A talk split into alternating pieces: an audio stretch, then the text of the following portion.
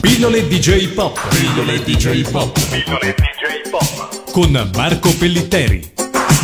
Salve, benvenuti a Pillole DJ Pop, la trasmissione che parla della cultura pop giapponese e cosa c'è di più cultura pop giapponese, perlomeno in Italia e per la gente di una certa età, forse diciamo, che non un qualcosa di cui oggi, 4 aprile, ricorre il 35 anniversario dell'arrivo in Italia?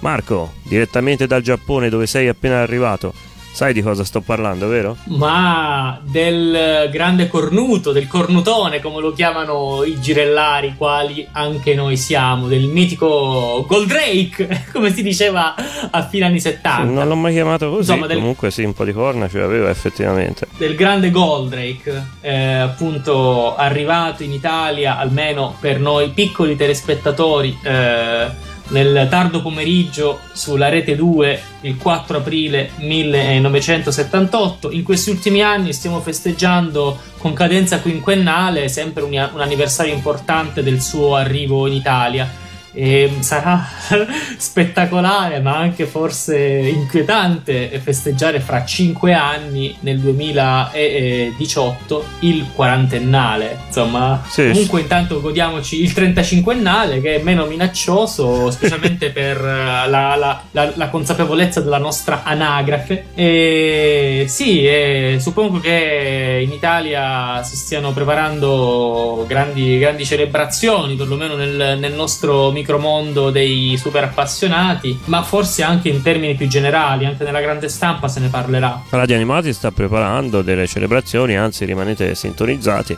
su, su celebrazioni di altro tipo, non, non saprei perché... Comunque dicevamo, eh, ora parliamo anche di Goldrake che ti farò alcune domande, invertiamo un pochino i ruoli, ma ehm, tu hai poco fa accennato al fatto che io sono appena arrivato in Giappone, effettivamente sì, sono appena arrivato in Giappone, o meglio, insomma, da, da un po' di tempo.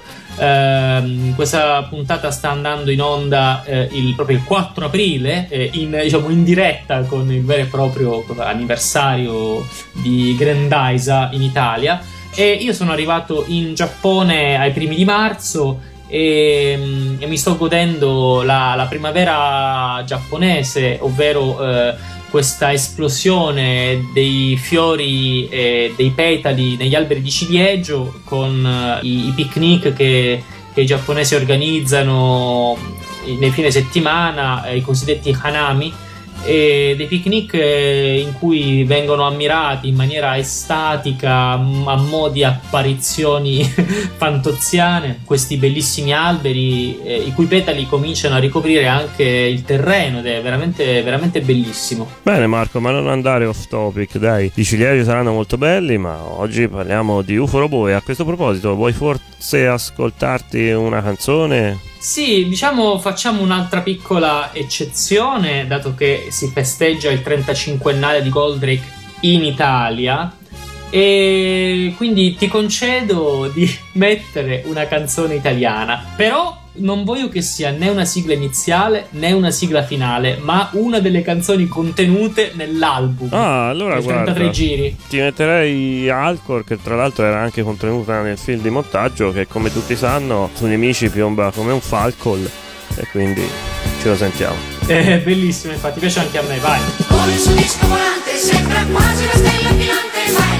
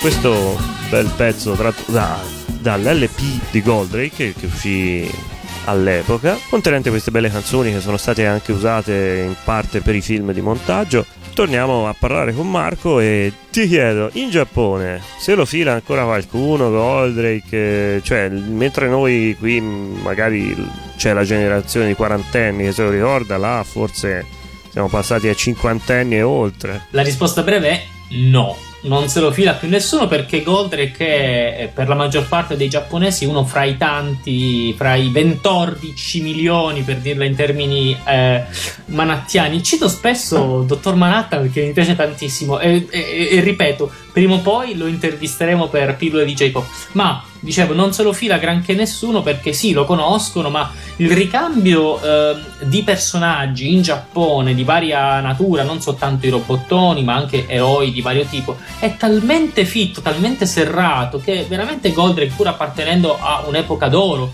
dell'animazione giapponese, è veramente uno fra i tanti. E ovviamente in Giappone quelli che sono amati tra i personaggi di, di Gonagai sono soprattutto eh, Mazinga Z e Devil. A questo proposito, ricordiamo che Marco Pellitteri, non lo citiamo spesso, ma messaggio promozionale, è l'autore del libro Mazinga Nostalgia, oltre che anche di Il Drago e la Saetta. Fine messaggio promozionale, vai avanti.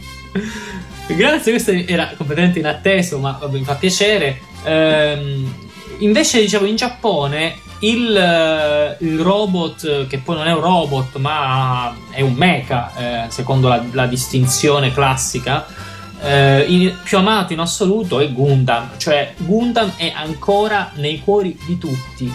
Eh, e e veramente fa il pelo e contropelo a qualsiasi altro robot, mecha o mobile suite o che qualsiasi cosa. Cioè, Gundam è veramente nell'iperuranio per, per- per- per la cultura e per, per i giapponesi in generale.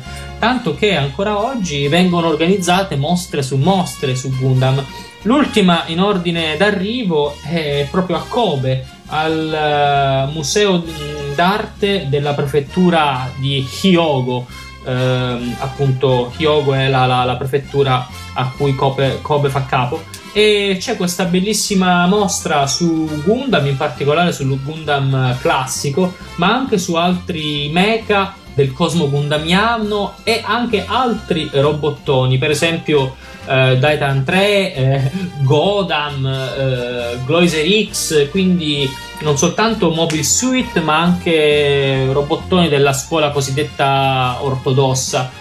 E la mostra mh, è stata inaugurata il 23 marzo e chiude il 19 maggio. Non ho ancora avuto occasione di andarci, ma non appena mi libero dei vari impegni del fine settimana mi hanno programmato già vari hanami, cioè vari picnic, come dicevo prima, eh, sul prato a godere la, la bellezza caduca dei ciliegi in fiore.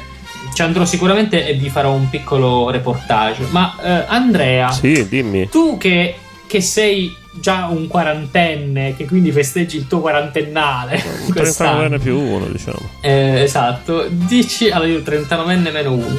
Quale fu l'impatto che tu avesti eh, a suo tempo con Goldrake? Avevi già quasi l'età della ragione, cioè avevi 6 anni, io ne avevo mh, meno di, meno di 4 nel- nell'aprile del 78.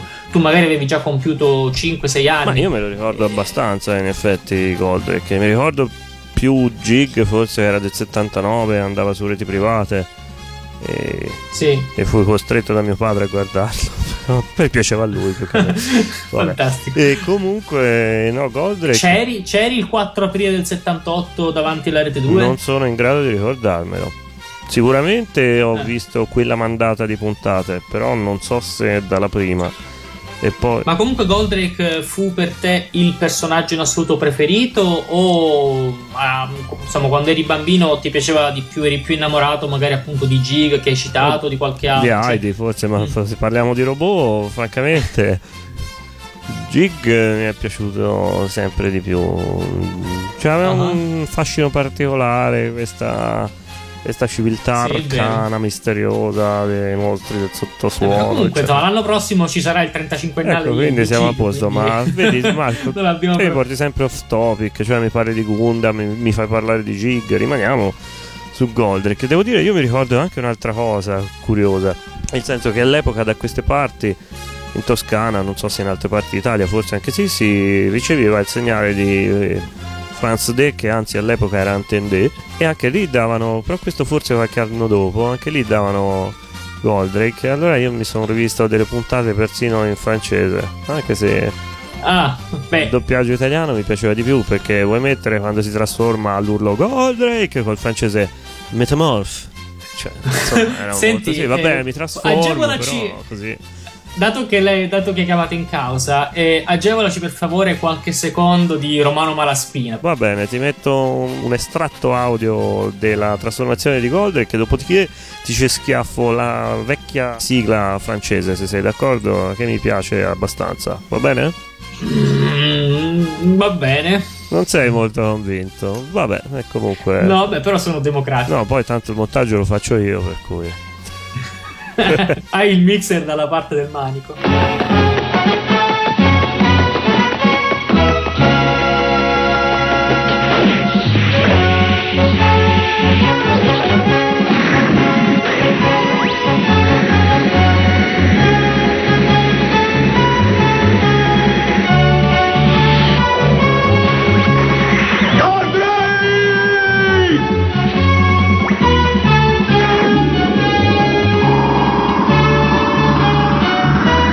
Decollo da pista 7.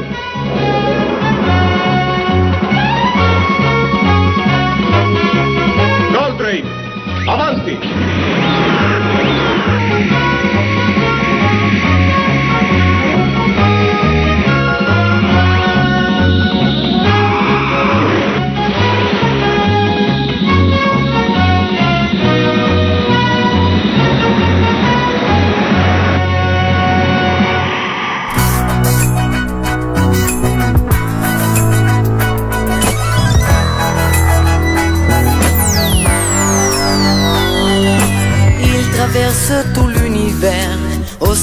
Que la lumière. Qui est-il? D'où vient-il? Formidable robot des temps nouveaux. Il jaillit du fond de la mer, il bondit jusqu'à Jupiter. Qui est-il? D'où vient-il? Ce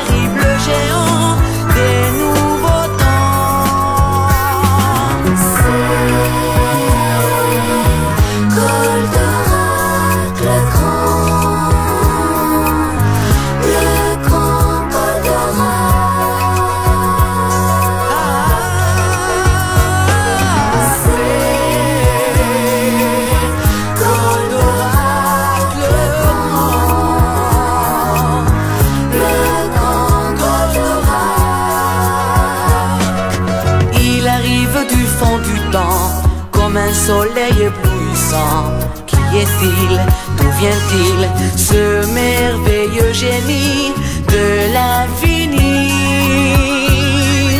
Il est né d'une galaxie aux frontières d'une autre vie. Qui est-il D'où vient-il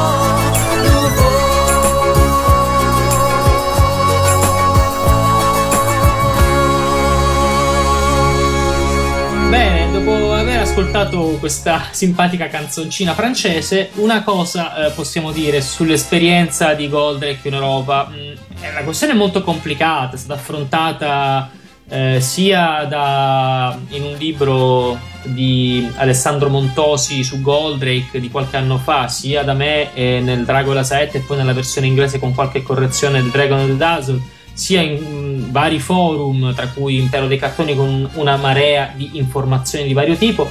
Quindi diciamo si è fatta più o meno luce mh, sugli aspetti più importanti di questa dinamica di arrivo di Goldrake dal Giappone all'Italia passando per la Francia attraverso vari, vari agenti. Eh, mh, la cosa eh, diciamo, fondamentale da ricordare è che Goldrake eh, in teoria eh, doveva essere trasmesso prima in Francia e poi in Italia Ecco perché alcuni aspetti della ehm, rinominazione di alcuni personaggi eh, da parte, nel, diciamo, nell'adattamento italiano eh, pescano dall'adattamento francese in maniera un pochino random. L'adattamento francese è stato molto più invasivo e pesante con la trasformazione di, di nomi, di ambientazioni, di, diciamo più o meno l'adattamento italiano è una sorta di mistura fra la fantasia francese e, e la, la, versione originale giapponese. Ecco, però eh, Goldrake fu trasmesso in Francia eh, solamente a partire da luglio del 78, mentre in Italia in aprile, perché mh, i responsabili di Antenne 2 eh, erano estremamente scettici sulla educatività, sulla popolarità che poteva avere questo, questo programma, finché però una volta che si vide quanto aveva avuto successo già nei primi due mesi di programmazione in Italia, boom, fu lanciato a luglio in maniera che fosse il più possibile inoffensivo, ma in realtà registrò, come dicono anche alcuni esperti del settore, come Pierre Ginet, francese appunto, raccolse il 100% di share in sostanza, un caso ineguagliato nella storia della televisione francese, forse anche di quella mondiale. Quindi in questo senso per una volta i francesi ci battono a livello di record su, su Goldrake. Bene, tra l'altro appunto come dicevi tu molti nomi, soprattutto dei personaggi, sono mutuati dalla versione francese, altri stranamente invece sono presi da quella giapponese pari pari.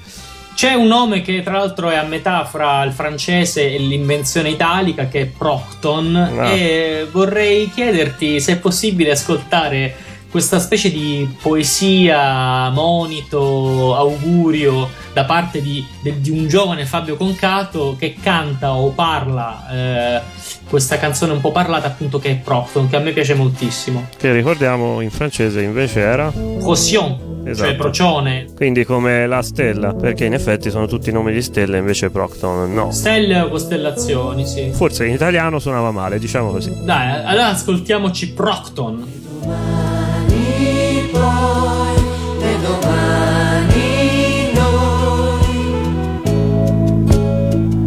Io sono Procton, uno scienziato, sì, ma un uomo come voi, uno come te, Venusia, e uno come te, piccolo Mizar. Uno che crede e ha fede nella scienza, ma che ha fede e crede ancora nell'amicizia. Come te, caro Rigel, e come te, carissimo Alcor.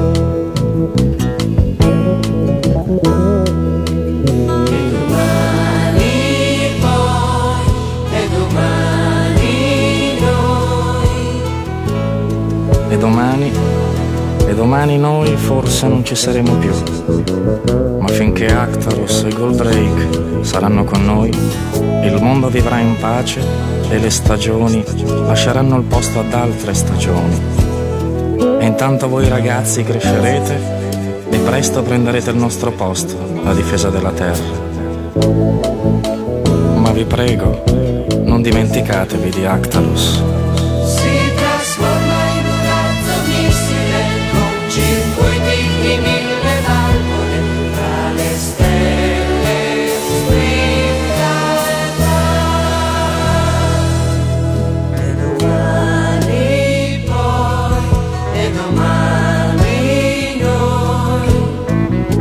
Sì, io sono Procton, ma domani il mio laboratorio sarà da voi superato Una nuova tecnologia più avanzata farà sembrare ridicoli anche i mostri di Vega, ma ci sarà sempre un nemico in agguato. Perciò voi, vi prego, non dimenticatevi di Riegel.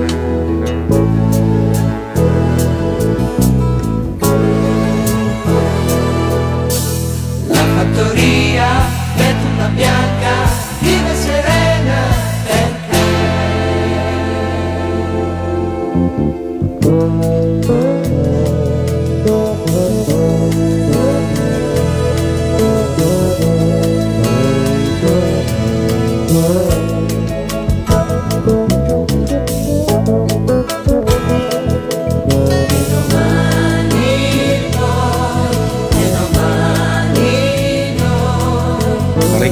Ricordatevi, l'umanità non deve e non può morire finché ci terrà legati quel legame che la scienza non può spiegare e che noi chiamiamo amore. Vi prego, non dimenticatevi di Venusia.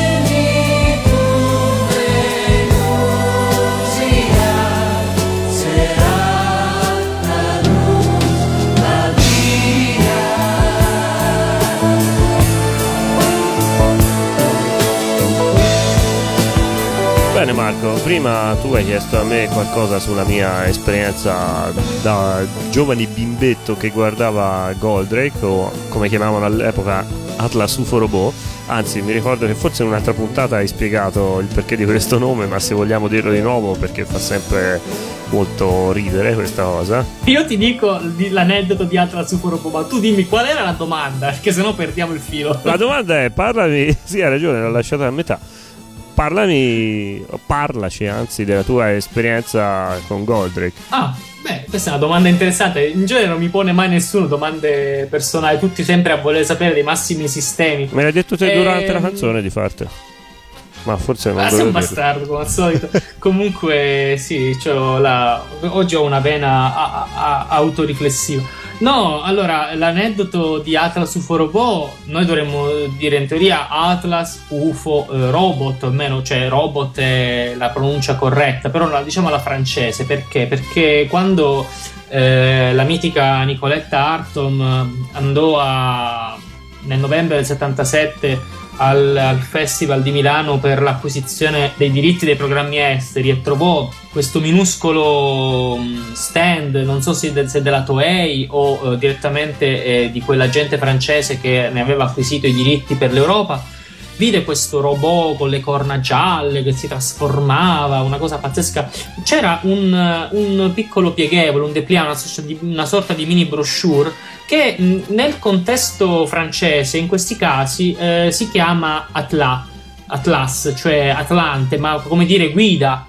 E c'è scritto At- Atlas, Atlas, UFO Robot, UFO Robot.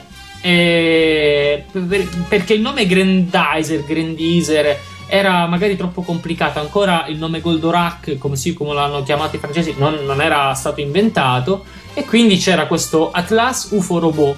E quindi, insomma, gli italiani, in buona fede, penso che anche noi avremmo fatto un errore simile se fossimo stati nella stessa situazione e a quei tempi. Insomma, commisero questo errore che oggi ci fa un po' sorridere, appunto, di chiamare la serie eh, Atlas UFO Robot perché ehm, sostanzialmente anche il nome Atlas eh, dal, dal greco, insomma, eh, vuol dire Atlante. Atlante è un titano che sorregge eh, il mondo sulle sue spalle. Insomma, alla fine c'era questa idea eroica, mitologica di questo eroe meccanico non- e non eh, di carne e ossa. Insomma, eh, questo è sostanzialmente l'aneddoto. Ovviamente, nei libri che ho citato nello slot precedente della puntata, gli ascoltatori possono andare a recuperare dettagli più precisi.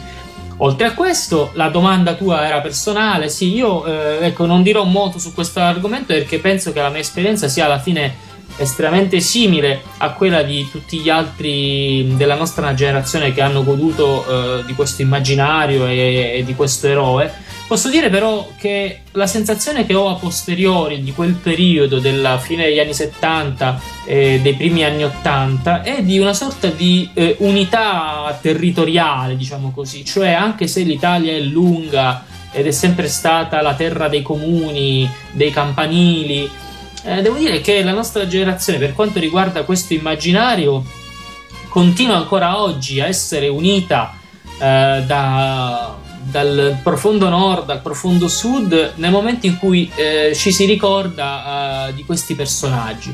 Perché tutto sommato mh, eh, l'unione dovuta a- alle reti televisive che mh, con frequenze diverse, con nomi diversi, trasmettevano in orari simili tutti i giorni questi cartoni animati ci hanno creato un immaginario comune, quindi c'è una certa unione. Io quindi mi sento a posteriori, mi rivedo bambino e penso a me stesso a 4-5 anni che guarda questi cartoni animati mentre Matteo a Milano, tu a Grosseto, Lorenzo a Firenze, Pellegrino a Livorno e tutti gli altri e tutti gli altri in tutte le regioni d'Italia guardavano gli stessi orari, gli stessi cartoni animati, mangiando magari più o meno le stesse cose, l'ovetto, la pastina, il minestrone, con la mamma, col papà, insomma, eh, questa è una cosa che, insomma, devo dire, mi, mi fa ancora oggi un po' commuovere, ecco.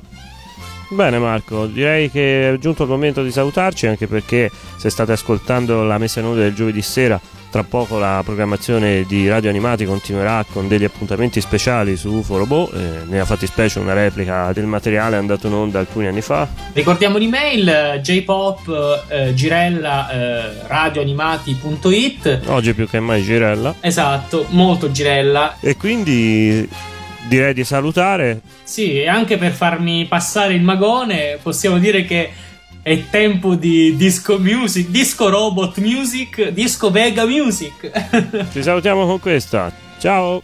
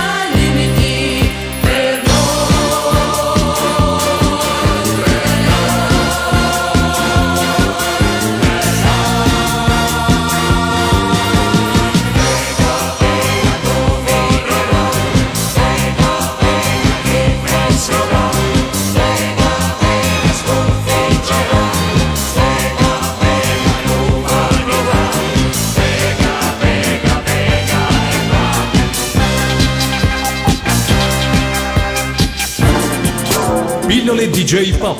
Pillole DJ Pop. Pillole DJ Pop. Con Marco Pellitteri.